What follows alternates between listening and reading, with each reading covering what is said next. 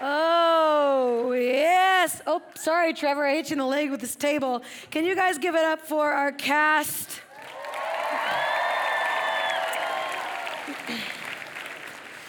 So, I don't know how many of you guys have seen the musical Hamilton. There's, some, there's a very important distinction I have to let you know about. We, this was original idea. This didn't come from Hamilton. Hamilton got it from us, okay? So now that we're clear there, I needed you guys to know that. Hey, my name is Sarah Danes. I said it earlier. I am so excited that you guys are here at camp this week. And the reason, and Mike even said it right before we did the opener, the reason that we switched it up this year is because we truly believe that the most important thing that we could be talking about right now is truth. Right? We live in a culture that tells us we can all define our own versions of truth. Do what's true for you. My truth versus your truth. Live your truth. And yet, when we read the Word of God, if we open up the Word and actually let it breathe out, what do we find? We find that Jesus Himself says that I am the way, the truth, and the life, and that no one comes to the Father except through me. And so this week, we are combating this idea in love and in grace, but combating this idea where we live in a culture where relative truth reigns, meaning something can be true for one person but not the next. And yet, when you read the text, Jesus is very clear that he is the truth, right? That no one comes to the Father except through him. And so, this week, that is what we are talking about. We believe that it is so crucial and so timely in our culture. We believe that is so important. And that's why Mikey said at the beginning man, we don't want to just merely entertain you guys with song and dance and lights and wows. We want you guys to understand the words that we are saying from the opener, from stage. This week you'll be hearing from Chris Hilkin. It is the most important thing we could be talking about right now. So let me pray for us and we'll get into it. Father God, we come before you tonight. Lord, thankful that we're able to be here in this space together. God, thankful that we're here in Ponderosa Chapel. What a gift. So, God, I pray for tonight, even as I communicate from your word, God, would you fill me with your spirit? Would you give me the words to say? God, the words that are straight from the Bible. God, I pray for the men and women sitting in this room, wherever they're at on their journey in, in their faith and whether or not they know you or don't know you. God, I pray that they would have a deeper understanding of who you are, God, a deeper love for you. And Lord, ultimately, that you would bring dead sinners back to yourself this week. God, we are thankful for camp. God, we are thankful to be here. Father, be with us tonight. We love you. Amen. All right, if you guys have your Bibles, open them up to Genesis 3. It is the very, very, very first book of the Bible. Now, very important, listen up.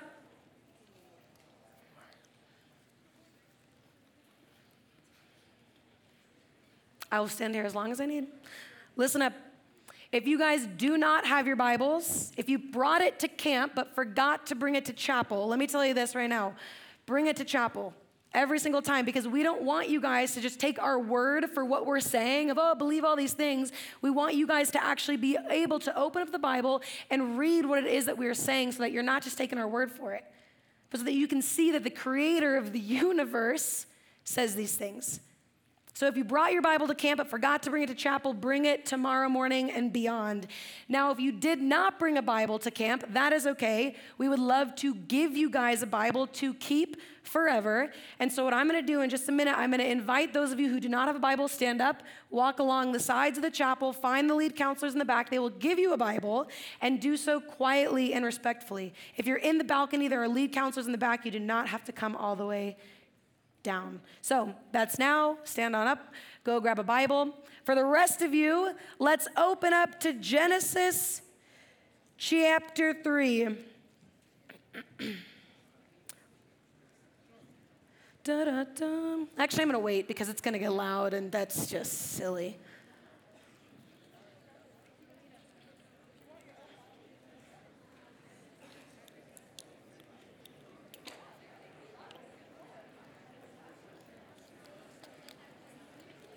This is the best. I love this. I can tell.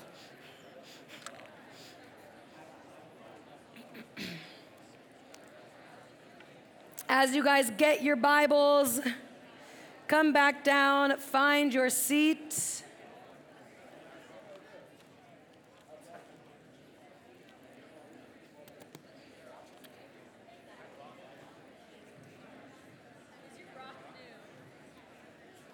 I got a new band, but three years. It's crazy. Okay, good. Mosey on back to your seats. Do so. Oh, yeah, okay. Who just gave us a little shout? Yes, balcony, are you with us? Yes, you are not forgotten, balcony, although you are so far away. Also, this just in, I lost this little piece out of my Bible. It says delivered and still. Where I'm going to find where that goes later. Troy, who's Troy? Okay, open up your Bibles to Genesis chapter 3. It is the first book in the entire Bible. When you get there, give me a yip yip. Oh, see, I like that. I gave you guys all time to get there. Now, let me explain our opener just a little bit for you guys because there was a lot of words that were said, a lot of things that happened. So, in the very beginning of our opener, our, our friend Justin comes out, right? And what does he do? He pre- presents a case of truth. Here we are in this generation where we all just define our own versions of truth. We all have our individual idea of what truth is demonstrated by the little glowing orb that surprised me is gone. But in the glowing orb, right, this demonstrates that we all have our own little ideas of what we think truth is. And he says, Hey, I'm going to set the stage. Here we are. Here's what we're living in. Here's what's happening. And then that first song plays out where they just go, Man, me, myself, and my truth, right? Is this the only way? Is this contrived? Right? You hear this word all the time. Spinning my wheels, he told me I could be king. And what is our character there referring to? Well, we then rewind all the way back to the very beginning of the Bible. Why? Because the first attack on truth is the very first question in the Bible. And so in Genesis chapter 3, and you guys saw it unfold, it says this in verse 1 follow along, don't take my word. It says, Now the serpent was more crafty than any other beast of the field that the Lord God had made. He said to the woman, Did God actually say, You shall not eat of any tree in the garden? And when someone says the word to you in a sentence, actually or really, you're like, Wait a minute. I thought I knew this, and now I'm confused. Now I'm second guessing myself, right? And so, what does the serpent do? The serpent, being more crafty than any other beast, he says, Did God actually say that you can't eat of any tree in the garden? And he plants instantly the seed of doubt in Eve's mind, who knows the command that God has given Adam and Eve that you shall not eat of any tree in the garden, or that you shall eat of any tree, but not of this one, not of the one of knowledge of good and evil. And it goes on in verse 2 And the woman said to the serpent, she reiterates what she knows is true. We may eat of the fruit of the trees in the garden, but God said, You shall not eat of the fruit of the tree that is in the midst of the garden, neither shall you touch it lest you die. The serpent says, but the serpent says to the woman, You will not surely die, for God knows that when you eat of it, your eyes will be opened and you will be like God, knowing good and evil. So when the woman saw that the tree was good for food and that it was a delight to the eyes and that the tree was desired to make one wise, she took of its fruit and ate. She also gave some to her husband who was with her, and he ate. Why does she do this? Why does she choose what's right in the sight of her own eyes rather than trust what God has said and established.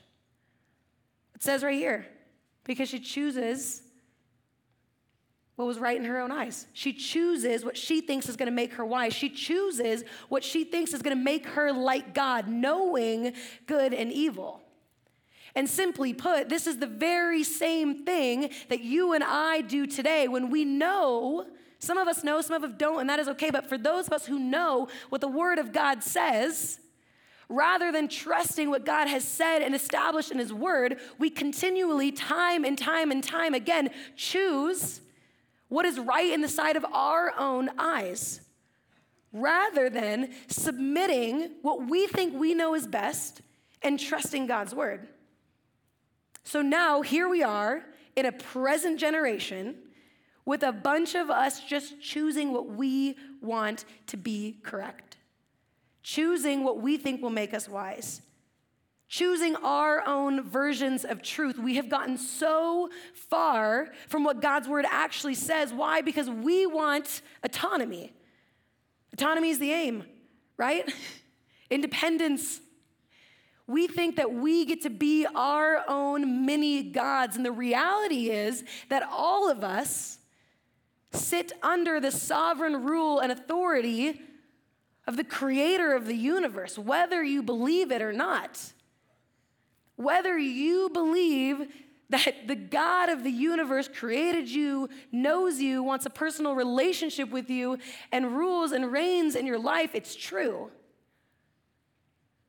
In Psalm 47, it says this It says, For God is the king of all the earth. Sing to him a psalm of praise. God reigns over the nations, he is seated on his holy throne. It is not just that God is king of the universe, it is that he reigns over all of the nations. He is actively involved in his creation. God did not just create and step back and say, Good luck. No, God created and is involved in his creation. He reigns over our lives. And so, this theme this summer of truth be told, what are we telling this summer? We're telling the truth and not the truth of Hume Lake's words, not the truth of Hume Lake's opinions, but the truth found in God's word. And the sooner you and I can go, God, man, this is difficult at times for me to understand and for me to believe, but I'm going to trust that you are God and I am not. I'm going to trust that maybe, just maybe, you know better. And friend, that is difficult at times, right? Even for myself. Even for myself, there are things that at times I read in the Bible and for some context and some background of who I am, I grew up in the Central Coast. Um, I have two brothers. I'm a middle child. I love them. They're the best, you know, middle children. We've got some situations, middle children, we got to work out. Life is not about you. Um, so, middle child, two brothers. Now, my family, my family, they are not walking with the Lord. They would not call themselves believers. And they all are on this different journey. You know, some of them are just, you know, straight up atheists. Man, I don't even believe that God's real. Some of them are indifferent to who God is. Some of them are like, eh, but if you want to do that, that's cool. But if this person wants to do that, that's also cool. And yet I know and believe from the truth in God's word that we have all sinned and fallen short of the glory of God. And for those of us who are found in Christ, for those of us who have placed our faith in Jesus Christ, when we die, we will spend an eternity with God in heaven. But for those of us who have not, we will spend an eternity separated from Him in a real place called hell. Why? Because we chose this life that we wanted nothing to do with Him, and He's going to grant us that the rest of our lives. You don't want anything to do with me? Great. For the wages of sin is death. And when I read that, I say that to you guys. Why? Because it's a reality found in truth of God's word. And also, it's hard for me. Because I think my, I'm such a teary girl. I think of my family members who do not know the Lord, and I still believe that that's true. I still believe that for those of us who never get to a place where we surrender before the King of the universe and say, God, you are God and I am not, and I will place my faith in you and I will believe in your name. For those of us who do not do that, there's a real place where we will spend forever away from Him, and that's difficult. And although it's difficult, I will not ever stray from that truth. I will never stray from that reality. I will not decide on my own, but I want this to be true, so therefore I'm going to cling to this thing that I made up in my own life. No, we are going to cling to what God has said and established in His Word. And I think for you and I in our culture, we have this idea that if we get to define our own versions of truth and we get to just believe whatever we want to believe, we think that we get freedom. We find freedom in that, right? We said in the song, This freedom gives me life. I'll share the song with you guys because it's really good, right? We think that as we go about our day defining our own versions of truth, that that's true freedom. But Jesus says in John 8, that the truth will set you free. right? Because in a world of chaos and pain and brokenness and things that make absolutely no sense, the only thing that can bring clarity and purpose and hope and peace is Jesus Christ. And so that truth will set you free. Flip your Bibles open all the way to John. We are now going to the New Testament. John is the fourth and final gospel. It's about three quarters of the way through your Bible Matthew, Mark, Luke, and John. I will not tell you how old I am, but I am older, and I still have to tell myself that, so don't ever let anyone tell you that you don't have to say that. Sometimes I have to go Matthew, Mark, Luke, John, Acts, Romans. John, chapter 18.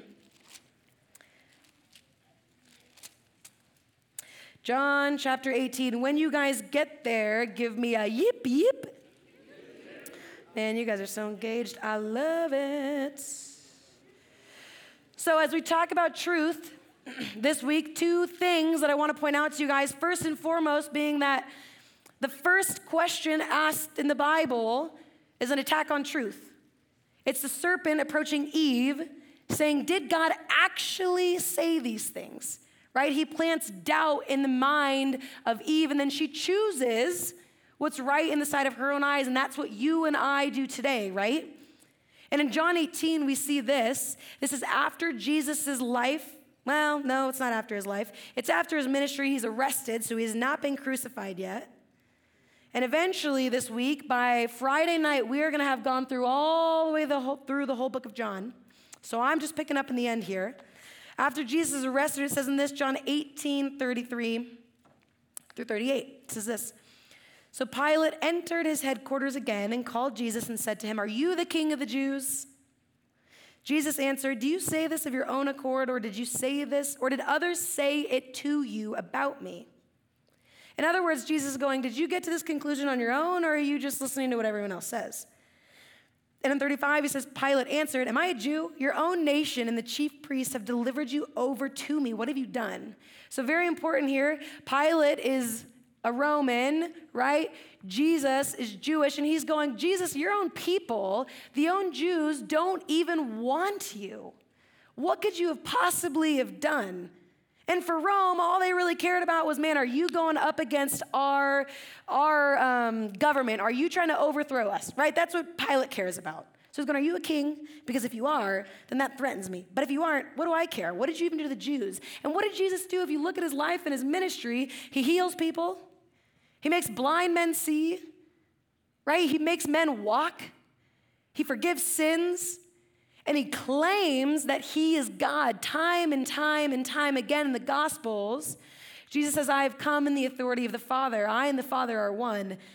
And that's what makes the Jews mad because the Jews are long awaiting and anticipating a Messiah to come, a Savior and from the end of the New Testament, or sorry, the end of the Old Testament to the beginning of the New Testament, you have about 400 years that's happened, has passed before Jesus shows up on the scene. And Jesus does not show up as the Jews had thought he would. He shows up in the form of a baby, a little adorable baby, right? The Jews are going, Where is our king that was supposed to come and overthrow the Roman rule? Where is that Messiah? And that's what upsets the Jews, that he claims that he is one with God. So Pilate says, What have you done? In 36, Jesus answers, My kingdom is not of this world. If my kingdom were of this world, my servants would have been fighting that I might not be delivered over to the Jews. But my kingdom is not from the world. And in verse 37, then Pilate says to him, So you are a king? Jesus answered, You say that I am a king. For this purpose I was born, and for this purpose I have come into the world to bear witness to the truth. Right there, Jesus says, This is why I'm here to bear witness to what is true. Everyone who is of the truth listens to my voice. And in 38, Pilate says to him, What is truth? And if there is anything this past couple of years has shown us as a society and a culture, and I'm sure you guys have even asked this question at some point in, in the last two years, if not, I'm sure before, but you're going, what the heck is even true?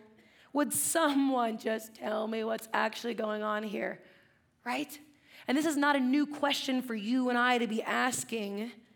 We see as the serpent places doubt in Eve's mind and says, Did God actually say this? And then Pilate, straight to Jesus' face, after Jesus says, I come to bear witness to the truth. And everyone who is of the truth, Jesus in John 14, 6 claims to be the same as truth. Everyone who is of me listens to my voice. Everyone who claims that Jesus Christ and believes who he says he is listens to him. And Pilate responds and he says, What is truth? And so this week, that is the question that you and I are going to try and tackle and understand because it is critically important. On Saturday, you guys will head down the hill, right? It's crazy. You're like, that's so far away. I assure you, Friday will roll around, you'll be like, How did we get here? It happens every week. I see it all the time. You guys will head down the hill on Saturday, and what's the first question someone's gonna ask you guys when you get off of the bus? How was camp? Interesting. You guys, in that moment, have a very, very amazingly cool opportunity to rather than just say, ah, camp was fun, I ate my weight in milkshakes and french fries, and it was awesome, and I won rec because some of you here will be champions, some of you will not be. And that's okay, that's just the way that it goes. Or you can take a moment, and when someone says, man, how was camp? You then get to explain to them the beautiful truth of what you learned at camp you will have an incredible opportunity. And I encourage you guys to do that. Why? Because at the end of the week, if all we've done is present a lot of things about truth that are accurate, or a lot of things about Jesus, and you just leave with a greater head knowledge, but not a greater burden for the lost, and a greater burden to communicate this truth to a world that desperately needs it, then we've missed it. I don't want you guys to just come and be here and be like, yeah, I'm pumped and I learned a lot of things and I'm so much smarter now. I'm to carry on my way. No. We are disciples of Jesus Christ, meaning that we now then take this truth that we have learned and received and we share it to a world that so desperately needs it. So, this week, here's how it's gonna work. For those of you who've been here before, you're like, wow, okay, this is awesome. It looks a little bit different. Where's the pirate ship? Duped. There is no pirate ship this year, there's just truth which is the best. And that was intentional. I want you guys to get that.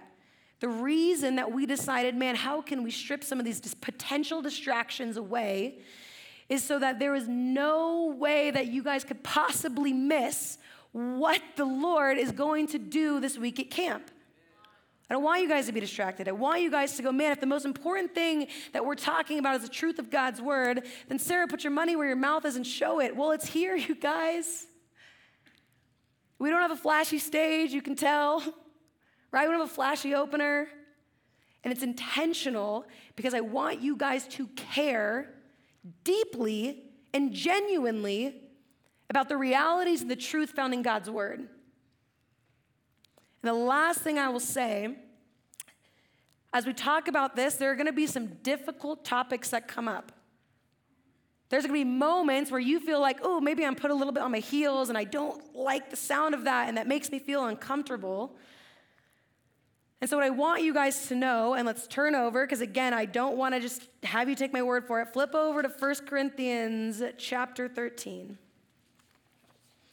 This theme on truth was not chosen merely because we wanna insist on our own way of being right, but it's chosen because it's motivated from a genuine place of love for you guys.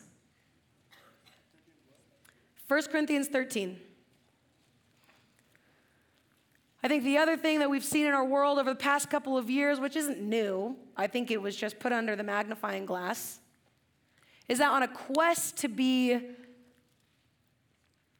on a quest to care deeply and communicate the truth of God's word, I think for some of us in this room, myself included, there have been times where I have found myself communicating truth but without love. And there have been times that I find myself going, Don't you understand? Yelling at my brothers. Don't you understand? Blah, blah, right? Like we're just going at it, which is so not helpful. And so, this week, as we talk about some potentially very difficult topics for you guys that will collide and address head on the cultural things that you believe and have bought into as lies from the enemy, and go, man, but here is the truth of God's word, and the light will shine in the darkness, you're gonna feel that. And so, know this right here in 1 Corinthians 13. If I speak in the tongues of men and of angels, but have not love, I am a noisy gong or a clanging cymbal. And if I have prophetic powers and understand all mysteries and all knowledge, and if I have all faith so as to remove mountains, but have not love, I am nothing. If I give away all I have, and if I deliver up my body to be burned, but have not love, I gain nothing. Love is patient and kind. Love does not envy or boast. It is not arrogant or rude. It does not insist on its own way. It is not irritable or resentful. It does not rejoice at wrongdoing, but rejoices with the truth. Love bears all things, believes all things, hopes all things, endures all things. And verse 6, if you look at this, this is why we chose this theme. Because if we genuinely love one another, we are not going to rejoice at wrongdoing. We're not going to rejoice in the fact that, man, we all just get to define our own versions of truth because that's not reality. Jesus is the truth. But love rejoices with the truth. And so, from a place that is genuinely motivated and friends, I don't know, yeah, but I have shed a lot of tears for you all over the last 10 months. If you know me, my friends, Marilyn, Dunker, ooh, ooh, you know this is true. I have such a burden for you guys to know and to love the God of the universe. And that you would then boldly proclaim the truth found in His Word, and you would not shy away from that because you're afraid of what culture is going to say to you. That you would not shy away from that because you're afraid your friends are going to walk away from you. Man, I want you guys to get this, and I want you to love this. Because the Word of God is not just a list of do's and don'ts and, oh, make my life less fun because I'm a Christian. Not at all.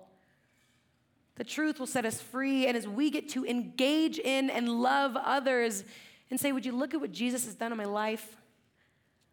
Would you look at the wor- look at the world around us, right? How well is it working out for all of us just to go, ah, this is my truth, that's yours, great, I'm just gonna avoid that, I'm gonna ignore this. And how well is it working out?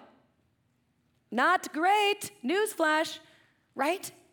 And the only thing, in 1 Peter 1, we know this, we have a living hope because we have a living Savior. Jesus did not come, live a life that we could never live, die a death that we could never, that we deserve to die, and then stay dead. No, Jesus is alive and he beat death on the third day, and we have a living hope this side of eternity because we have a living Savior. And when the world is chaotic and broken and confused and hurt, we, Christ follower, get to go, man, can I tell you about the hope that I have in Jesus Christ? And that's what we're doing this week. Our film looks a little bit different. For those of you who have been with us, we don't have like a massive, you know, it's not like what we do last year? Western. It's not a Western. That's what I'm trying to say, right? It's not a specific world. It's done through six different spoken word pieces. And all they are meant to do is address the, com- the misconceptions that you guys may have and I may have about the specific topic that we're going to be teaching through in that chapel session. Your speaker this week, his name is Chris Hilkin. He's the best. We love him. He's a legend. Ooh, ooh, we love Chris. And here's the breakdown for the week. Tomorrow morning is the first time you guys are going to hear from Chris, and our first message is going to be on the truth of God. Who is God, and why should I care? Right? Because why would we talk about the truth of his word or the truth of who Jesus' life is if we haven't established who God is? So we're going to talk about God tomorrow morning. Who is he? Why should we care? If he created all things, guess what? He gets to decide how all things work. And then tomorrow night, we're going to talk about the truth of the scriptures. We're going to look at the word of God. How can we trust it? Is it reliable? Is it relevant? And if so, let's read it, let's know it, let's love it. We'll look at Jesus' life, we'll look at his teaching. Who is Jesus? What did he teach? Who did he claim to be? And what are we going to do with him? We're going to look at the reality of our sin. right? That all of us are dead in our sin and trespasses. There's nothing that you and I can do to make ourselves right before God. Only the person and work of Jesus Christ can do that. So we're going to talk about that. What does that mean to be dead in our sin? For some of us, it's going to be really uncomfortable because you're like, are you telling me that I'm a sinner? I am. Guess what? You're not alone. We all are. On Thursday night, we're going to be talking about the beautiful grace and mercy that the good news of Jesus extends to us. This is who Jesus is. This is what he came for. This is why. And on Friday night, finally, we're going to go if all of these things are true, if God is who he says he is, if the Bible is reliable, if Jesus is true and if he's a real man who came and did these real things to live the life that we could not and die the death that we deserve and raise again from the dead so that we could be restored to the Father, now what? Because you guys, and I said it earlier, you go home on Saturday, and Hume Lake is not a place that is meant for you guys to come, learn a lot of things about God, and then be like, bye, see you in a year. Nope. You guys will learn these things and go, then what do I do with this? How shall I live if all of this is true? I am pumped for this week. And let me ask you guys this I know that there is like a wide range of people in this room. You probably have those who are like, Yeah, I'm pumped. I love the Lord. I always have. I always will. Nothing can separate me from the love of God. Amen. Life's gonna get hard. You better, you better believe it. Then you have the full opposite side of the spectrum who's like, wait a minute. I didn't know I was at a Christian camp until I saw this Bible. Welcome. We are so glad you are here. Then there are those of you who are maybe apathetic, right? You've been following the Lord your whole life, but you're like, but I just have always kind of been on the sidelines doing the bare minimum. I show up to church, I show up to youth group, I've never talked about my faith though. And so for any, for all of us who are on just this spectrum of our different walks with the Lord, can I just ask that you guys would have open minds, that every time you come into this chapel, that you would go, what is, what is it that the Lord wants to show me? Whether or not you know Him. Whether or not this week for you is just a, an academic thing that you want to be here to go, man, what do Christians believe? That's awesome. Just be here and be open and be willing to listen to what God has for you this week. Can you promise me that? Good. Let me pray for us and then I'll give us some direction. God, we thank you and we love you. God, I'm so excited for this week and I get fired up. Lord, as I'm thinking about just another group of students sitting here in this chapel, Lord, hearing your word taught, God, being transformed by the power of your spirit. God, we ask that you would do a mighty work this week, Lord. I ask for everyone who is sitting in this space, Lord, who's maybe already uncomfortable. God, I'm so glad that they're here. God, would you allow this space to be safe, that we can talk about hard things, difficult things, and yet, God, that we would know that we are loved. So, Father, would you help us at Hume Lake to communicate truth and love for our counselors and our youth pastors in order to communicate things to our students? God, I am so excited for what you have in store this week. Lord, use us. God, use the teaching of your word as we know that we will. Father, we love you and praise you in your name. Amen.